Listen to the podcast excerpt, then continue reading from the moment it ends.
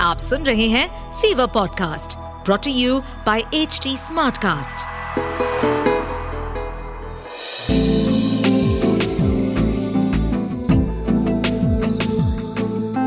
एक अधूरी कहानी। एक अधूरी कहानी कहानी वाला देव के साथ। दिल्ली भारत की राजधानी। कहते हैं उन्नीस सौ तिरानबे में जितने लोग थे दिल्ली में 10 साल बाद 2003 में शहर में उतनी गाड़ियाँ थीं। और एक साल बाद 2004 में अमित स्कूल खत्म करके अंबेडकर कॉलेज से इंजीनियरिंग करने पहुँचा। पास ही लक्ष्मी नगर में एक कमरा ले लिया और चार लड़के एक साथ वहाँ रहने पढ़ने लगे। तीन कमरे, दो बेडरूम और एक रसोई का पोर्शन था। जो मकान के तीसरे माले पे था। सबसे नीचे बूढ़ी लेकिन बहुत तेज तर्रार मकान मालकिन खुद रहती थी और दूसरे माले पे एक नया शादीशुदा जोड़ा रहता था। तीन कमरों में एक स्टोर रूम था, काफ़ी खास, गोल सिलेंडर जैसा। लक्ष्मीनगर काफ़ी घनी बस्ती वाला इलाका था दिल्ली का और हमेशा ही भीड़ भाड़ रहती थी। लोगों की और गाड़ियों की आवाज़ें हमेशा ही आती रहती थी। बड़े शहर की इसी मसरूफियत में पहला एक हफ़्ता न जाने कैसे कट गया। चारों में किसी को कोई परेशानी नहीं हुई, लेकिन ठीक आठवीं रात कुछ ज़्यादा ही शांति थी। सबके सब सो चुके थे। आज पूरा लक्ष्मी नगर जैसे शांत था। अमित को आज ही नींद नहीं आ रही थी। उसने सोचा, पढ़ाई कर ली जाए। उसने किताबें निकाली और लगा पढ़ने। बाकी सब तो सो चुके थे। तो अकेले वो स्टोर रूम में जाके छोटा सा लैंप जला के पढ़ते पढ़ते अमित को एक आवाज़ सुनाई दी। अमित ने पहले तो ध्यान नहीं दिया। तीन और लड़के रहते हैं साथ में। कोई ना कोई उठा होगा पानी पीने या बाथरूम जाने को। अमित पढ़ता रहा। थोड़ी देर बाद फिर से वही आवाज़ आई। अमित चिल्ला के बोला, अरे मनहूसो अबे क्या हो गया? क्या घटर पटर लगा रखी है? अमित चिल्लाया, लेकिन कोई जवाब नहीं आया। सन्नाटा वापस पसर गया। अमित भी पढ़ने लगा। पढ़ते पढ़ते अब अमित को नींद आने लगी। करीब साढ़े तीन बजे थे। सोचा, थोड़ा सो ले। सवेरे फिर कॉलेज भी जाना था। अमित ने किताबें वगैरह रखी और लैंप ऑफ़ किया ही था जब किसी के दौड़ने की आवाज़ कमरे में सुनाई देने लगी। लेकिन अजीब सी आवाज़ थी। सचमुच कोई दौड़ रहा होता तो भाग के कमरे के बाहर निकल गया होता। लेकिन आवाज़ तो आए चली जा रही थी, आए चली जा रही थी और पूरे कमरे में हो रही थी। यह हो क्या रहा था? अमित ने लैंप वापस जलाया तो आवाज़ बंद हो गई। अमित ने इधर उधर देखा, कमरा तो ठीक ही लग रहा था। दीवारों के कोने भी नहीं थे इस कमरे में। पूरा कमरा एक ड्रम या सिलेंडर जैसा था, गोल आकार। यही कमरा था जहाँ सारे लड़कों के सूटकेसेस वगैरह सारा सामान रखा था। काफ़ी सारा फालतू का सामान भी भरा हुआ था। Store room. लेकिन साफ़ सुथरा ठीक से रखा हुआ। अमित लैंप इधर उधर घुमा के कमरे में देखने की कोशिश करने लगा। तभी एक कोने में जैसे कुछ हिला और एक के ऊपर एक रखे हुए छह सात सूटकेस धमाधम गिर पड़े। अमित ने लैंप को ऑफ़ किए बिना टेबल पर रखा और उसी हल्की रोशनी में भाग के कमरे की लाइट ऑन कर दी। कमरा खाली ही था, लेकिन सारे सूटकेसेस गिरे हुए थे। सारा सामान उथल पुथल था। और पूरे कमरे की दीवारों पे पाँव के निशान बने हुए थे, जैसे दीवार पे कोई चल रहा हो।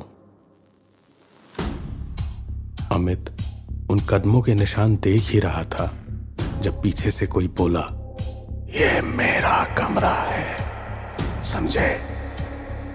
अमित की रगों में दौड़ता हुआ खून जैसे रुक सा गया। उसे अपना वज़न दुगना तिगुना लगने लगा। डर के मारे सांस रोक के वहीं खड़ा हो गया और फिर अचानक से हाफते हुए सांस लेने लगा।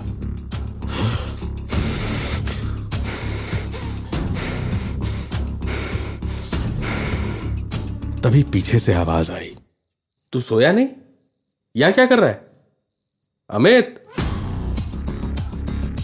अमित ने मूर्ति की तरह खड़ी हालत में ही दीवार को देखते हुए अपनी उंगली दीवार पे बने उन पैरों के निशान की ओर उठा दी। उसके रूममेट मयंक ने उस ओर देखा, फिर अमित को देखा और फिर बोला, क्या हो गया भाई? चिपकली विपकली है क्या? तेरा मुँह देख के तो लग रहा है भूत भूत देख लिया तूने कोई?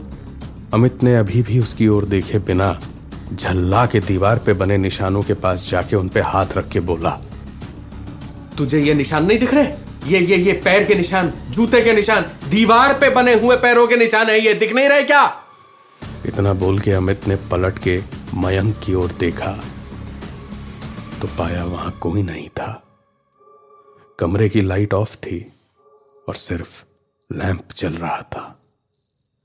अमित कमरे से बाहर भागा और सीधे जाके दूसरे कमरे में झांका। मयंक कमरे में सो रहा था। दूसरे कमरे में जाके देखा तो बाकी दोनों लड़के वहाँ सोए हुए थे। अमित को न जाने क्या सूझा। वो वापस स्टोर रूम में गया। कमरे की ओर जाते जाते उसे फिर से आवाज़ें आ रही थी।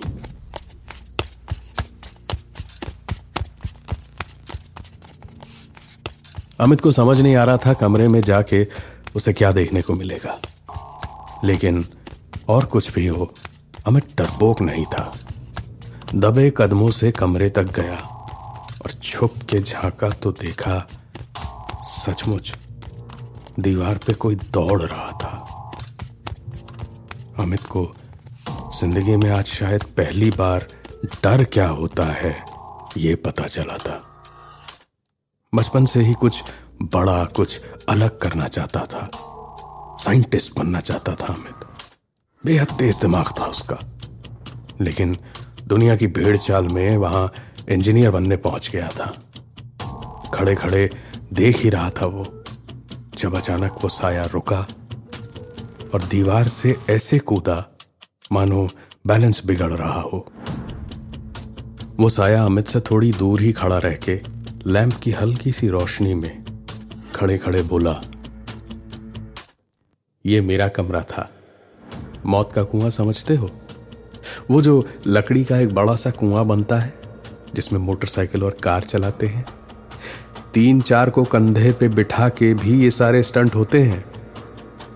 कभी सोचा है? इसमें कुछ नया हो सके? हमारा ये मकान ऐसे ही मेलों में, मौत के कुएँ में खेल दिखा दिखा के बना था। फिर मैंने सोचा था कि दुनिया का पहला आदमी बनूँगा जो मौत के कुएँ में मोटरसाइकिल या गाड़ी नहीं चलाएगा, दौड़ के दिखाएगा। एक दो मेलों में कोशिश की थी, लेकिन हो नहीं पाया। इसीलिए यह कमरा ऐसा बनवाया था, गोल आकार का, कि यहीं प्रैक्टिस कर सकूँ। और फिर, एक दिन जब आखिरकार सचमुच ये कर पा रहा था तो प्रैक्टिस करते करते यहीं गिर के सर फट गया, गर्दन टूटी और सब खत्म हो गया। सपना सपना रह गया। खैर तुम अपने सपने का गला मत घोटना। इंजीनियरिंग करके बैंक की नौकरी के पीछे मत भागना। देश का नाम रोशन करना। साइंटिस्ट बनने का सपना है ना तुम्हारा? वही करना। बहुत आगे जाओगे। अजीब बात थी। विज्ञान जिस बात को मान ही नहीं सकता था, उसी से वैज्ञानिक बनने की सलाह मिल रही थी अमित को। ठीक ही कहते हैं। कभी कभी जहाँ बिल्कुल उम्मीद ना हो, वहीं से आशाओं का सूरज उगता है।